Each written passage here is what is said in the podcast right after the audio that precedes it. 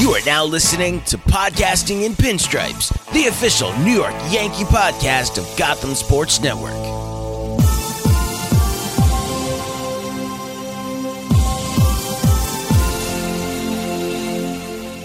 Welcome back to another episode of Podcasting in Pinstripes, the official New York Yankees podcast on the Gotham Sports Network. Another week of Yankees baseball and another week of Sam and Steve breaking it down. How you doing, Sammy?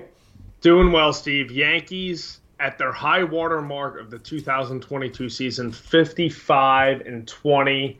20 losses. That's it. Four, We're at four and two weekend. since four and two since we last recorded at the conclusion of the Tampa Bay Rays series, where the Yankees took two or three, split against the Astros with some absolutely wild happenings, and taking the first two against the Oakland Athletics, who have self-destructed their roster. Although I was scared shitless when Tony Kemp came up in the bottom of the, or excuse me, the top of the ninth there, because he hit like seven home runs in six games against the Yankees last year and added another five extra base hits. Anyway, 55 and 20, 12 13 game lead now in the standings. The Red Sox and Blue Jays are kind of canceling out each other. Yeah. 12 up in the loss column against the Blue Jays, 13 against the Red Sox. Steve, we talked about it, but I don't want to say anything's a given. But right now, I'm not looking at the division standings. I am looking at the league standings and focusing on the Yankees having the best record in all of baseball to get home field advantage throughout October. Yeah, I think that's what the Yankees should be looking for, as you said. 55 and 20. And I cut you off a little bit there, but it's insane when you hear it out loud all the time. 20 losses. Here we are at the end of June 28th. Uh, that means if the Yankees basically lose every game until July 4th, they're going to have like 25 losses at July 4th, which is crazy. It's just insane. Huge series versus the Astros. And if you look at that standing wise, if you, you take a pause on the AL East, which is a very good division, the Rays, the Ta- Tampa, Blue Jays, and the Red Sox are all, are all pretty good teams here, but we, the Yankees are looking past that, and they have an eight game lead on the Astros for AL supremacy right now. But Sam, those four games, this is where we got to start. This is where we're going to spend most of the podcast talking about here. The Astros and the Yankees have been a, a, pretty fierce rivalry. Two huge playoff series where the Yankees came out just short versus the Astros, and the Yankees are the best home team, best baseball team in baseball. Uh, they split four games versus the Astros, and look, the Astros played pretty good. The Astros proved they are a very good team and it took two two walk offs for the Yankees to win those games, and that includes a no hitter that the Astros pitching staff had on the Yankees. So there is definitely wasn't a Astros coming to town and getting whooped by the Yankees, and the Yankees holding up their supremacy on Major League Baseball. I think for the most part, I'm ha- very happy with this split, but I think a lot of teams are going to be looking at the Yankees' past playoff history and saying, okay, they still got to get past the Astros. I don't know how you're feeling about that too, but that's still the mark for me too. The regular season is what it is, but you still got to beat the Astros in the playoffs, and it's looking like we're on a collision course to, to face them again uh, in the ALCS at, at, as we stand right now. And I'm not putting so much stock into a weekend series in June when we look at a potential playoff matchup if the two meet down the road. The Yankees are entering, the Mickey Mouse part of the schedule right now, where they're going to go for a one off in Houston on June 30th. And then you're going to fast forward to at some point in July, they're going to be down in Houston for two more. So the Yankees are not going to get a traditional series against the Astros. They were scheduled to be there for the second series of the season. But as we explained last week, MLB has made some arrangements to get those games played, missed in the first week at other points throughout the season. But what a series this was. That comeback in the ninth inning on Thursday, highlighted by Aaron Hicks' three run rocket, and then Aaron Judge getting the green light on 3 0, was a sight to be seen.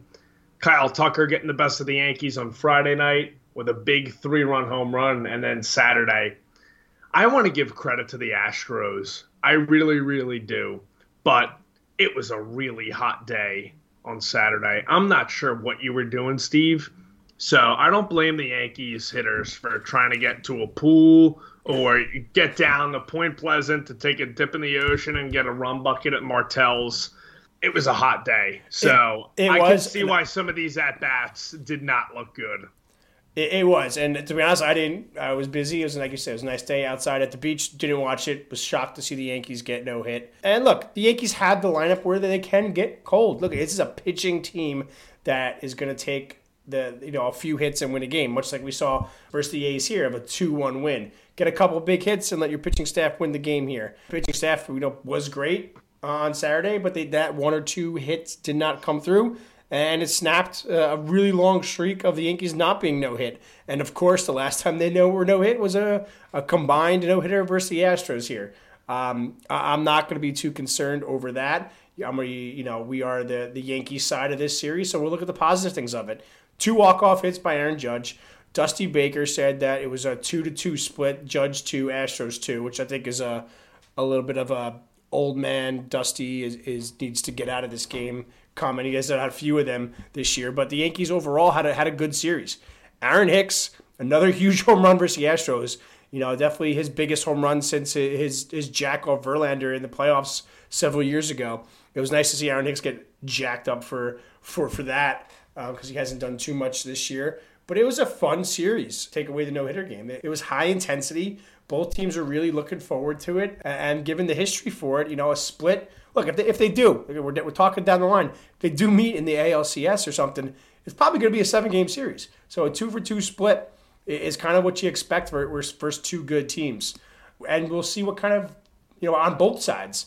We'll see what kind of uh, adjustments they make at the trade trade deadline. So it's not even going to be like you said. Don't take too much stock into it. The rosters could change a little bit from both sides, but it is a it's a good series. It's the Astros remain to be good. Jose Altuve continues to be a thorn in the Yankees side and will be for probably the rest of his career. Justin Verlander is back from his Tommy John surgery. By the same time, Luis Severino's back from his Tommy John surgery.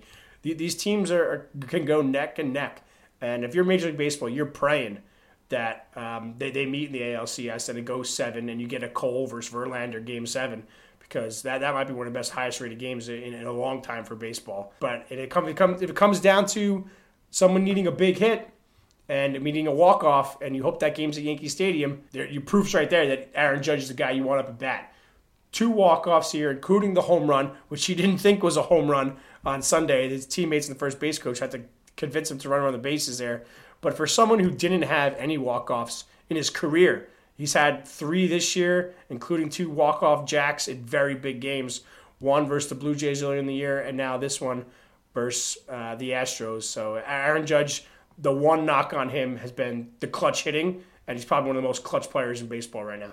Giving him the green light on that 3-0 pitch Thursday was awesome, and on Sunday seeing him turn around and, and look at the first base coach and motion home run and him just trotting around the bases. He, he looked weird. He, did, he had no he had no idea it was gone. He was gonna. Captain Clutch, and I love Carabas voluntarily tagging Old Takes Exposed on the two walk off, saying he's never had a clutch hit in his life. That is just some great material every time Judge comes up huge for the Yankees.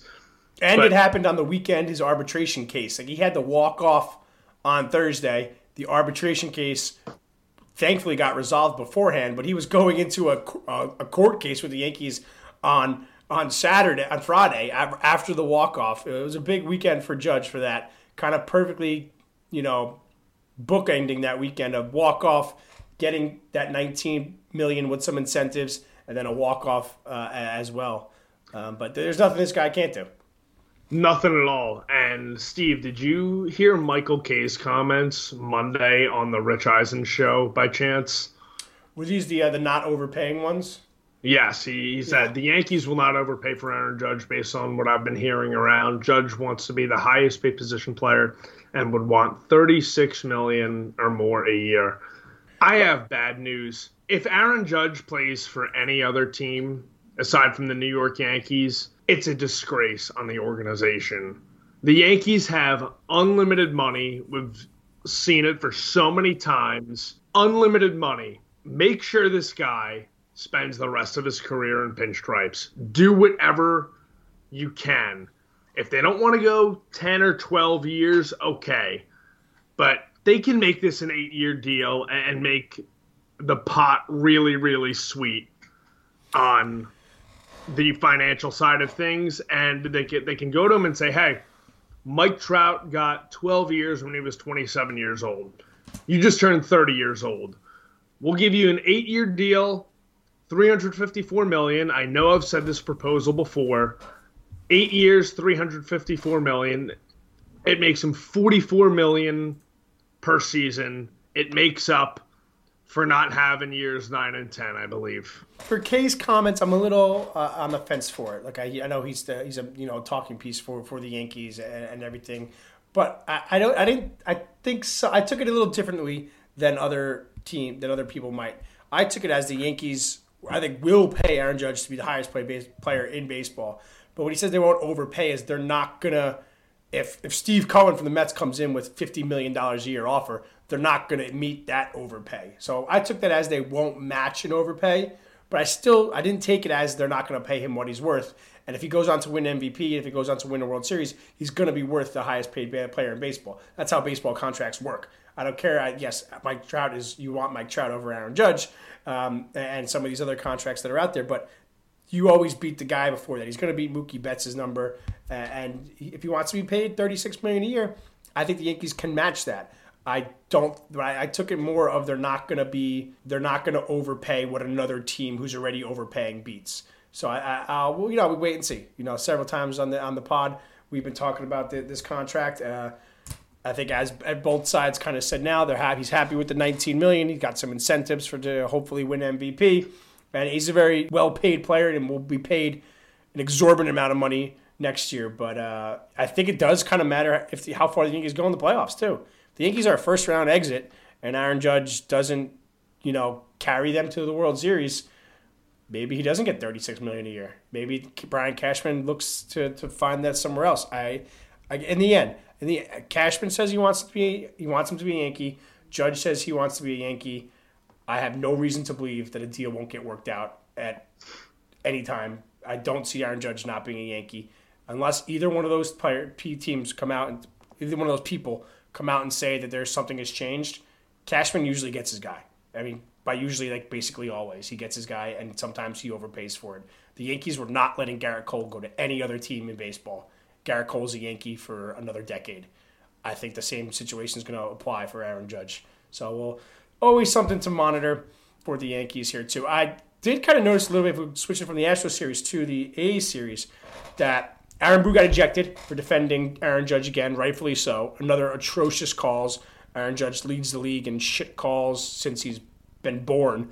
Uh, and Boone really let the umpires have it. And then the next pitch, I don't know if you saw it, the next pitch was kind of low, low and in, maybe you know not intentional, but given the the huge brawl we saw in baseball earlier this week, I found it interesting that Clay Holmes's first pitch in the ninth inning was, was up and in, and we know Holmes has unreal control.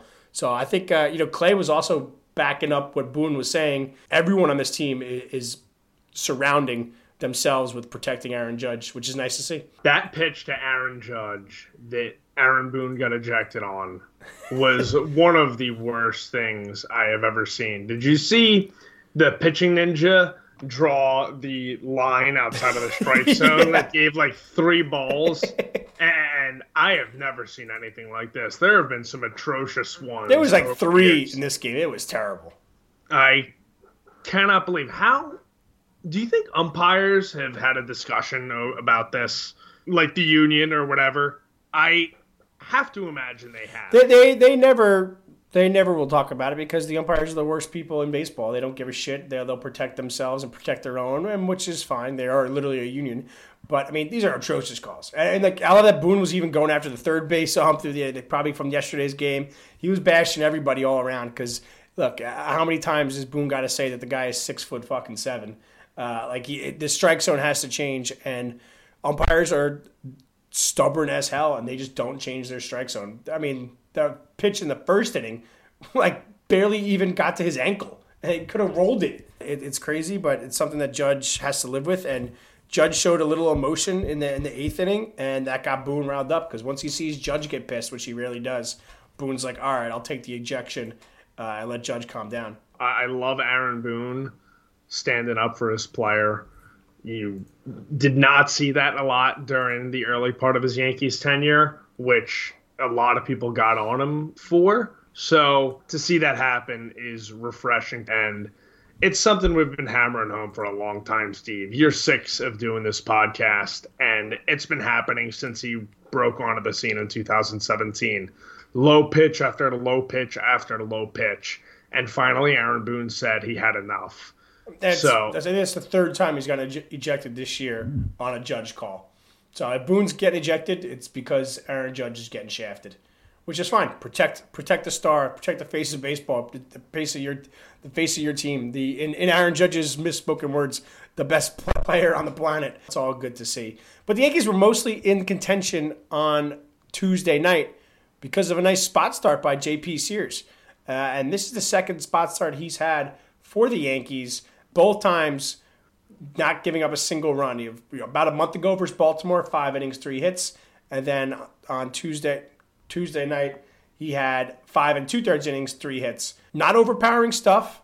You know, 26 year old making his his you know his debut here in baseball, but he's starting his MLB career with 12 12 plus innings of uh, shutout baseball, and I think we start to see a little bit more of him because as we continue to mention as the year goes on, the Yankees pitching staff is phenomenal, but there are injury concerns and there's not that much wear on some of these arms.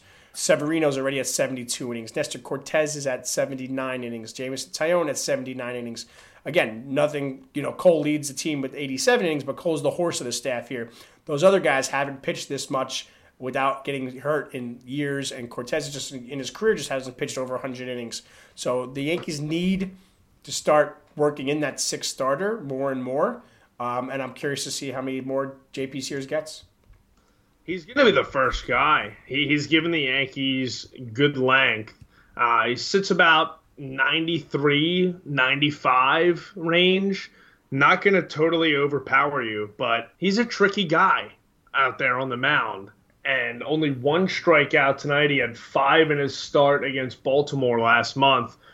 I think you're going to see the Yankees look to sneak him in against some lower competition. Yeah, Maybe exactly. he's going to have to face a Toronto or the Red Sox offense once in a while, but no, I think I when think there's don't have to. Like I think I think could... when there's competition that the Yankees are playing that's a little bit less, they should look to sneak him in every other week or so. Yeah, I agree. And I look before the All Star break, I think we'll go back two turns because you want to keep the guys. You know, Cole's going to want to start on his start every day, and and that's fine. But you know, if there's got a series coming up right before the All Star break versus the versus the Reds, throw them out there. We got you know to look at the schedule a little ahead. We got seven of our final ten games before the All Star break are versus the Red Sox, and three are versus the Reds. Maybe, maybe you want to just get them get him a few innings versus the Reds uh, and figure it out and, and save some of these. You know, push push someone back uh, a start uh, if needed, so that they don't get that extra start before the the break. So uh, it's it's something to look out for. It did. The Yankees did have to make some moves prior to that to get JP on the on the roster. We said goodbye to Manny Bañuelos, who I would like to hope could make it through waivers and back on the Yankee staff. And the Yankees also welcome back Albert Abreu, you know, who was traded in the Jose Trevino deal. But a little disappointed that it led to Clarke Schmidt getting demoted because I, I, liked Clark and I thought he uh, he didn't really deserve that. But just having the options left kind of left the Yankees no choice for that. So hopefully Clark will be back soon. Um, but I think we're going to get Chapman back as early as Wednesday or Thursday. So it, here comes the test for Boone now uh, of what he's going to do with the closing situation of Clay Holmes and Aroldis Chapman.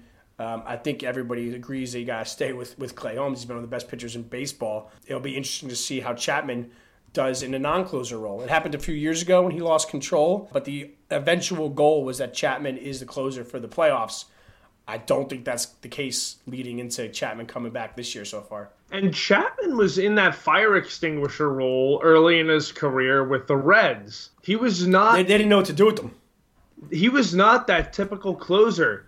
You go and look at his stats in, in his first two years in Major League Baseball. He only pitched in 15 games in 2010, no saves.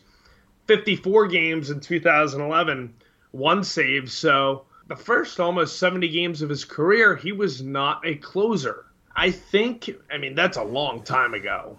That yeah, it's a, he's a different player ago. there. But but look, I think Chapman several times in his Yankee career has kind of been humbled. He still can be an elite stuff. You know, getting that split finger working like he did a couple years ago, it really kind of saved any velocity he lost adding that extra pitch. But sometimes he goes through these waves where he's absolutely dominant and then absolutely terrible. This, this little injury stint here gave him a little chance to recoup. And I, I think if you're Boone, you, you got to work it at, you got to give Chapman, I think, a few save opportunities here just for a little ego. Look, you're 55 and 20 you could take the risk of Chapman going out there in a three run game and getting a save. Uh, this is not, we were talking this time last year when the Yankees were like five, six games over 500 and in fourth place. Then your every game is a must win. You have a little leeway here. It's crazy to, it's crazy to say, but you have a little leeway here to mess around with that bullpen if you want to and take it game by game. And that's how I expect the Yankees to operate, to be honest. I think so too. I think he's going to get some save opportunities, but we've both agreed the closer's role does not have to be one certain guy. The best reliever can pitch to the meat of the order in one of the last three innings. And I'm curious to see if Aaron Boone not only takes that attitude with Clay Holmes, but with the Aroldis Chapman and throws and, him and Mike King, if you want to throw him in there, get all three of them going. Like work the lineup. You know, if, if Vlad Guerrero's coming up in the seventh inning, let Clay Holmes go up there. And if you got a tough lefty coming up in the ninth, let Chapman do that. You know, you have the options here of kind of going lefty righty here. Even with the three uh, hitter rule here, you could finish an inning with a tough lefty and Chapman faces one batter in the eighth inning or something like that. And then you're good to go. So lots and lots of options for a team that's been one of the best bullpens in baseball, one of the best rotations in baseball. Getting a guy like Aroldis Chapman back cannot hurt them. I know. And everybody is slamming against him coming back. Oh, Chapman this, Chapman that. I want to see what he has because when he's on, he has electric stuff. But especially in his first few games back, if he's in a safe situation, Boone has to have somebody up and throwing in the bullpen. There's no excuses. I know you want to give him confidence, but if he throws two, three balls to start an at bat, somebody's got to be getting up because we yeah, know very early on. Depends on the game. We know but, very early on this guy doesn't have it. Some nights. Yeah, and well, look, you also we're gonna if we're gonna mention the pitch counts of the starters here. You know, Clay Holmes topped. He got 70 innings last year, but he's he's already at 35 innings this year. So he's already halfway there to his innings max. So you're not going to be wanting to pitch this guy every single save situation especially if the Yankees have 15 to 20 game leads like they currently do in the AL East. You're going to be able to let Chapman get one save a week, Clay get two saves a week, King get a save a week, or whatever it is. There's plenty of options for Boone and something that we will need to monitor as Chapman comes back. Worst case scenario this weekend could be as soon as this podcast is released tomorrow. So we will we will see for that. Someone we're not seeing in the lineup too often, rightfully so, is Joey Gallo. And I will, I will admit I was wrong, Sam. I don't want to do it, but Joey Gallo stinks. He, this is not the same guy that the Yankees traded for from Texas. He cannot hit a fucking thing. He still somehow has nine home runs, but the Yankees, uh, I assume at the deadline, are going to start looking for an outfielder. The, the struggles of Gallo and Hicks have made Aaron Judge the full time center fielder for the Yankees. Aaron Hicks had that great home run versus the Astros, as, as mentioned earlier, but overall, Gallo and Hicks in the lineup every day is beginning to be a struggle. Do you see some opportunity for someone like Marwin Gonzalez to get some more at bats? He hit his third home run of the year versus the A's on Tuesday. I think so. And Marwin Gonzalez entering Tuesday in his last seven games, and he added another home run Tuesday, six for 18, two homers, four RBIs he's been playing a little bit better. And we remember Marwin Gonzalez from his days in Houston. He's kind of had a rough go since then, designated for assignment last year by the Red Sox. But looking at Joey Gallo, holy shit, Steve. He hasn't had a hit since our last recording. His last hit was June 17th. In his last seven starts, he is 0 for 25. Yeah, and look, he's not he's he's not been playing every day. He's getting. He's. When's the last time he's played two games in a row? I'm, I'll look it up right now, but it doesn't seem like it's been he a while. played all three games at the Rays and the series opener against the Astros. He played four games in a row last week. He has become such a nothing that I, I, am shocked that you said that because I don't even remember a single at bat he's had in those four games. Well, I mean, what do the Yankees do here? Do they let do they let him have a roster spot when they're trying to contend for a World Series? Do they ship him off to some National League team and get a lottery ticket back? It's I don't I don't know, Sam. I don't know. It's tough to give up. I mean, yeah, I think you should give up on him, but it's going to be tough for Cashman to admit how wrong it, how bad it's gone. And look, they gave up a decent. Uh, luckily, that the Rangers went for quantity versus quality, so they got you know more guys here. But you know they've given up. They gave up some guys that could have helped the Yankees either get more pieces or even come up. You know, Glenn Otto could have been a guy that that came up for some some spot starts here. I'm very interested to see how the Yankees handle this at the deadline. They're the best team in baseball, and you could always improve. Just, I think he'll the, the likelier chance is he's a fourth outfielder versus he's traded. I think so too. A fourth outfielder probably is the best role for him, and the Yankees would not give him to any team in the American League. I can assure you that because well, they would who, not would want, him. him right now. I think that's the other part of it. Is who's going to be looking at this and saying, "Oh, we could fix him." He's been a strikeout guy his whole career. Uh, he gets hot. He gets, you know, he, look, he does hit 40 home runs a year. But who, if Joey Gallo can't succeed, succeed, New York is always different. I get it. But if he can't hit 50 home runs at Yankee Stadium, he's what what team's going to take him for their ballpark? It's perfect for him. The Yankees were perfect for Joey Gallo. Of like, hey, just come in and just hit a couple pop ups every week, and they're going to be home runs, and he can't even do that. It's sad. I have no clue what's happened to this guy. He can't touch the ball that's up in the zone. And look, you just got to make contact with some of them. You throw the. Did you see the... what Stanek did to him the other night? He looked horrible. Every oh every pitcher gosh. does something to him every night. It doesn't matter who it is. That was a tough watch. That, it's, it's in his head too, and you can tell his demeanor for it. It's all in his head, and it's crazy. It's crazy. look, we we it's the complete opposite of Aaron Judge. Like Aaron Judge has taken this opportunity to make himself a ton and ton of money in his free agency year. Joey Gallo, if he put together a good year for the Yankees, even if he hit 200, 210, but he hit 35, 40 home runs, he's probably looking at a $100 million contract from someone. Someone's going to take the chance and be like, hey, he gets on base a ton. He gets on base, but he's got a 276 on base percentage. Is a guy that was on base close to 40% of his career. It, it's, it's, it's all all falling apart quickly for him. So we'll, we'll, have to see what happens there. Look, we had the big discussion about Miguel Andujar sitting in the minors here. Do the Yankees make that swap?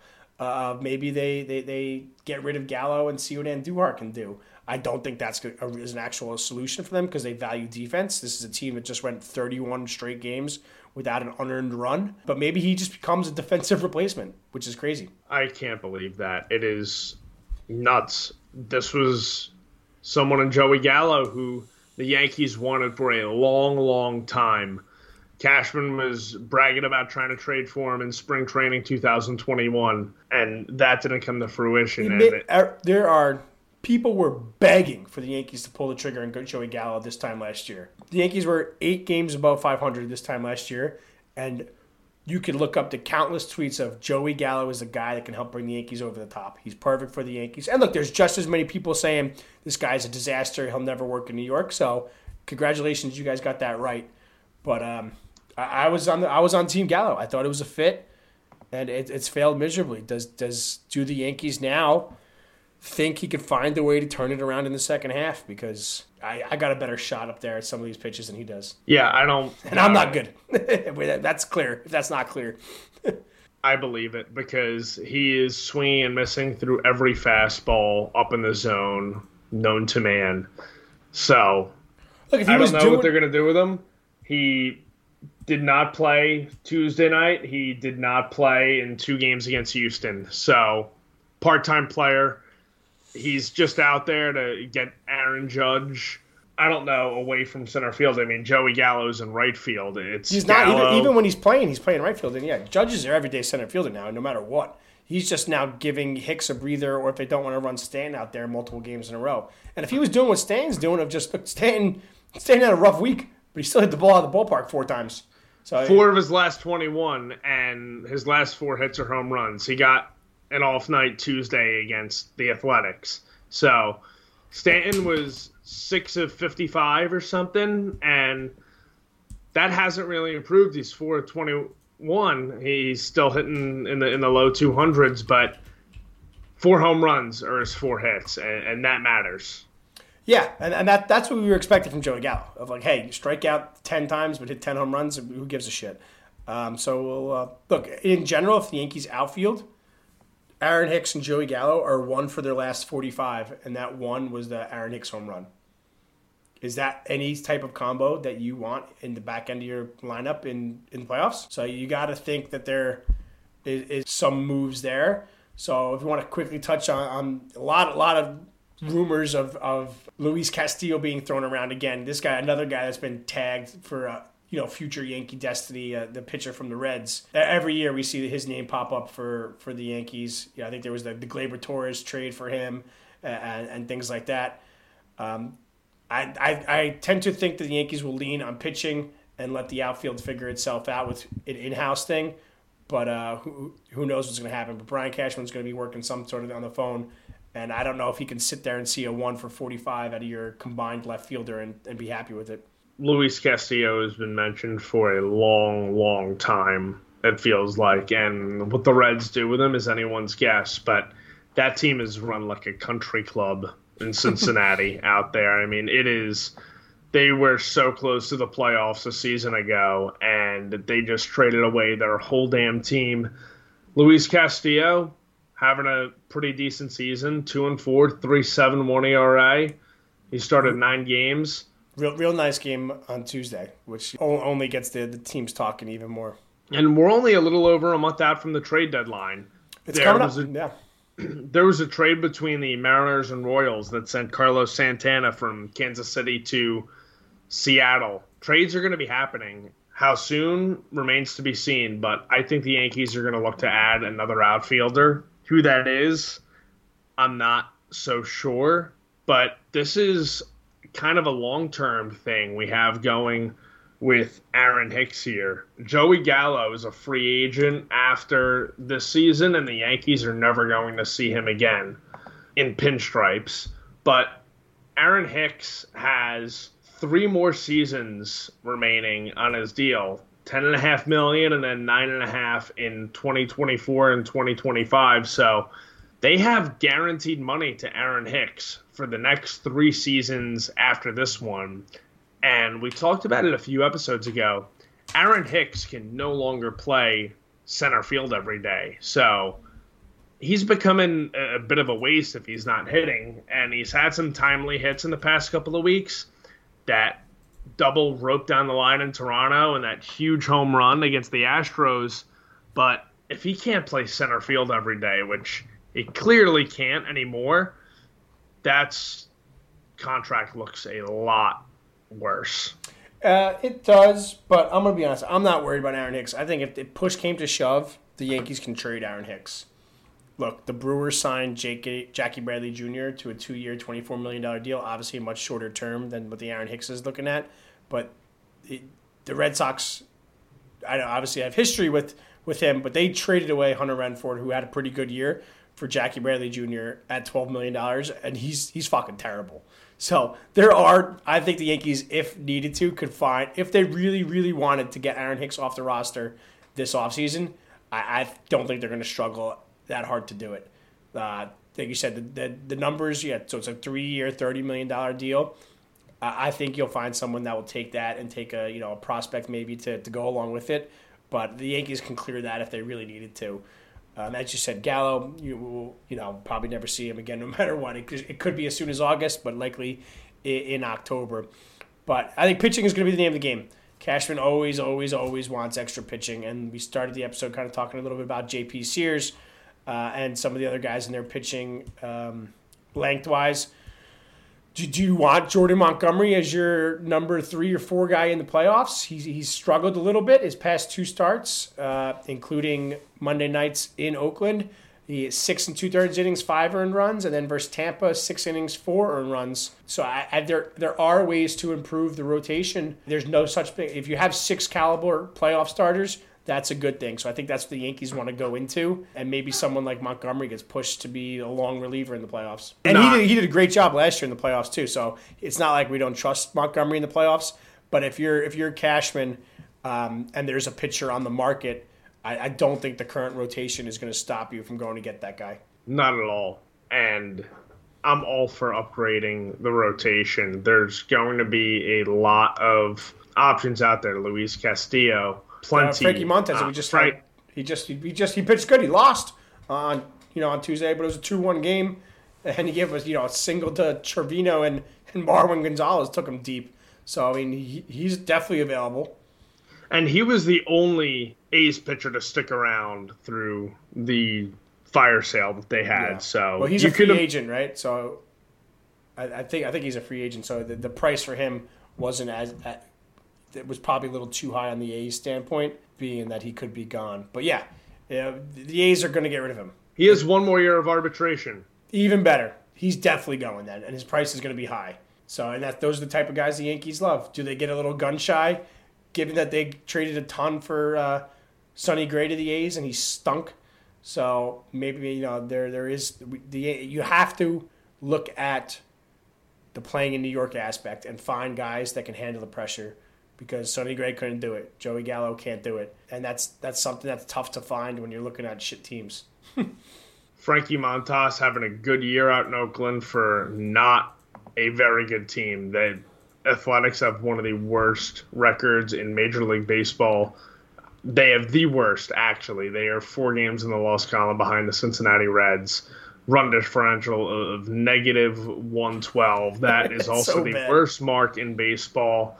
And they gave the Yankees a scare on Tuesday night. So, yeah, we'll, we'll see what happens with the trade deadline. As we get closer to that, we can go through the individual guys of it all. Sam, before we get into the kind of who's left before the before the All Star break and, and the Fourth of July break for us, as we'll be celebrating it, um, did you see Dave Roberts' comments that he thinks that the AL West is a much harder division than the AL East? Yes, I did. And, and he, can you enlighten us on how he's an idiot? I, I think he's on. I think he's on drugs. I, I, mean, holy cow! He's got the Diamondbacks and Rockies. The, the, the Padres are really good. The Giants are, are are fun, but comparing the four of those, I think, to the Blue Jays, Red Sox, Rays, and look, the Orioles are one of the hottest teams in baseball right now. I, Steve, you took the words out of my mouth. The Orioles are scrappy. They have formed themselves into a respectable team. They're 35 and 40. You look at last place teams in, baseball. Royals 26 wins, A's 25 wins, Nationals 29 wins, Reds 25 wins. Rockies 33 wins. The Orioles are 35 and 40. They're only five games under 500 in a division where every team ahead of them is at least seven games over 500. So the Orioles are no longer a pushover, in my view. Everyone says, oh, you're going to beat up on the Orioles. Give them some respect. Adley Rutschman is hot. Ryan Mountcastle. Cedric Mullins is a beast. We know that. So it might be time to put some respect on the Orioles. I agree. They're a fun, young. You know, they've got the young talent there, and there's there's no pressure.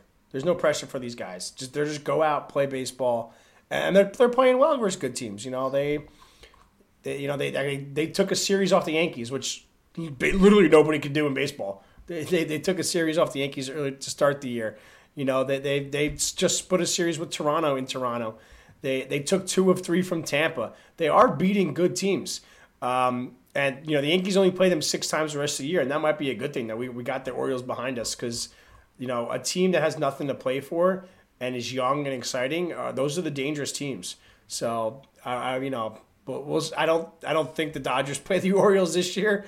But um, uh, look, you want to be playing in a strong division, and you want to talk up your division to other people. But sorry, Dave Roberts, the the AL East is is better, and I'm not just saying that because I'm asleep by the third inning for all your AL West games. yeah, without a doubt. The AL Beast, as we have called it before. Rightfully so. Look, we're going to get three playoff teams. I, I don't think you're going to get three. Could get four playoff teams. Sorry, uh, given the new rules here. Uh, I don't think you're getting four in the AL AL West. Um, as mentioned, Sam and I are going to take a week off it's for the 4th of July week here. So let's go through a little bit of the schedule of what's coming up for Yankees baseball. Um, one more versus, versus Oakland here, and then just a decent stretch. Uh, you know, not not as intimidating as it was when we had the Blue Jays, the Astros, and the Rays all lined up, and then we had that weird, stupid game with the uh, the Astros who who they moved they moved Verlander. We ended the episode last week talking about Cole versus Verlander in this weird game, and then they moved Verlander. Yeah, and the Yankees moved Cole as well with Sears. Oh, did they? Uh, oh, you're right, with Sears. Duh. It, it's Severino and Garcia on Thursday down in Houston. So, yeah. And then after the finale against the A's and going down to Houston, three at the Guardians who have played really well. We talked about the Guardians when they came to New York last time. Uh, they were playing well. Three games over 500. Uh, and then two at Pittsburgh, and then four at Boston. I will so be there on Saturday the 9th. That's I am looking forward to it in a big way, but what a weird road trip. Like you said, Houston, they're flying there after Wednesday's game and then flying to Cleveland for three and then taking a bus out to Pittsburgh and then flying to Boston. They're playing four teams on this road trip. Some absolutely bizarre. At least they stuff. get a, at least they get a day off for it. But yeah, weird, weird, weird setup here. You know, we, we we're not going to jump back on before the Boston series here, but a huge series for Boston. Not as huge for the Yankees, but a, but a really big series for the for the Red Sox. To you know, they're they're battling. Like you said, they're playing the Blue Jays right now. They just blew it in the ninth inning to to take that loss there. That's that's a tough you know in Boston. You, you're gonna get gonna get Cole at least once, and then you know. Uh, really big series for, for the Red Sox to to maintain their you know that they can have a shot here because Yankees go in and take three or four in Boston. We're to be looking at the All Star break, and the Red Sox are to be 16, 17 games back of, uh, of the Yankees. I would love nothing more, and the Yankees really have a chance to step on their throat that series, which would be fantastic. But then at the same do. time, if you're if you're the Red Sox, you're just going to say, "Who cares? It's only July, and we'll see in October because half of baseball makes the playoffs now."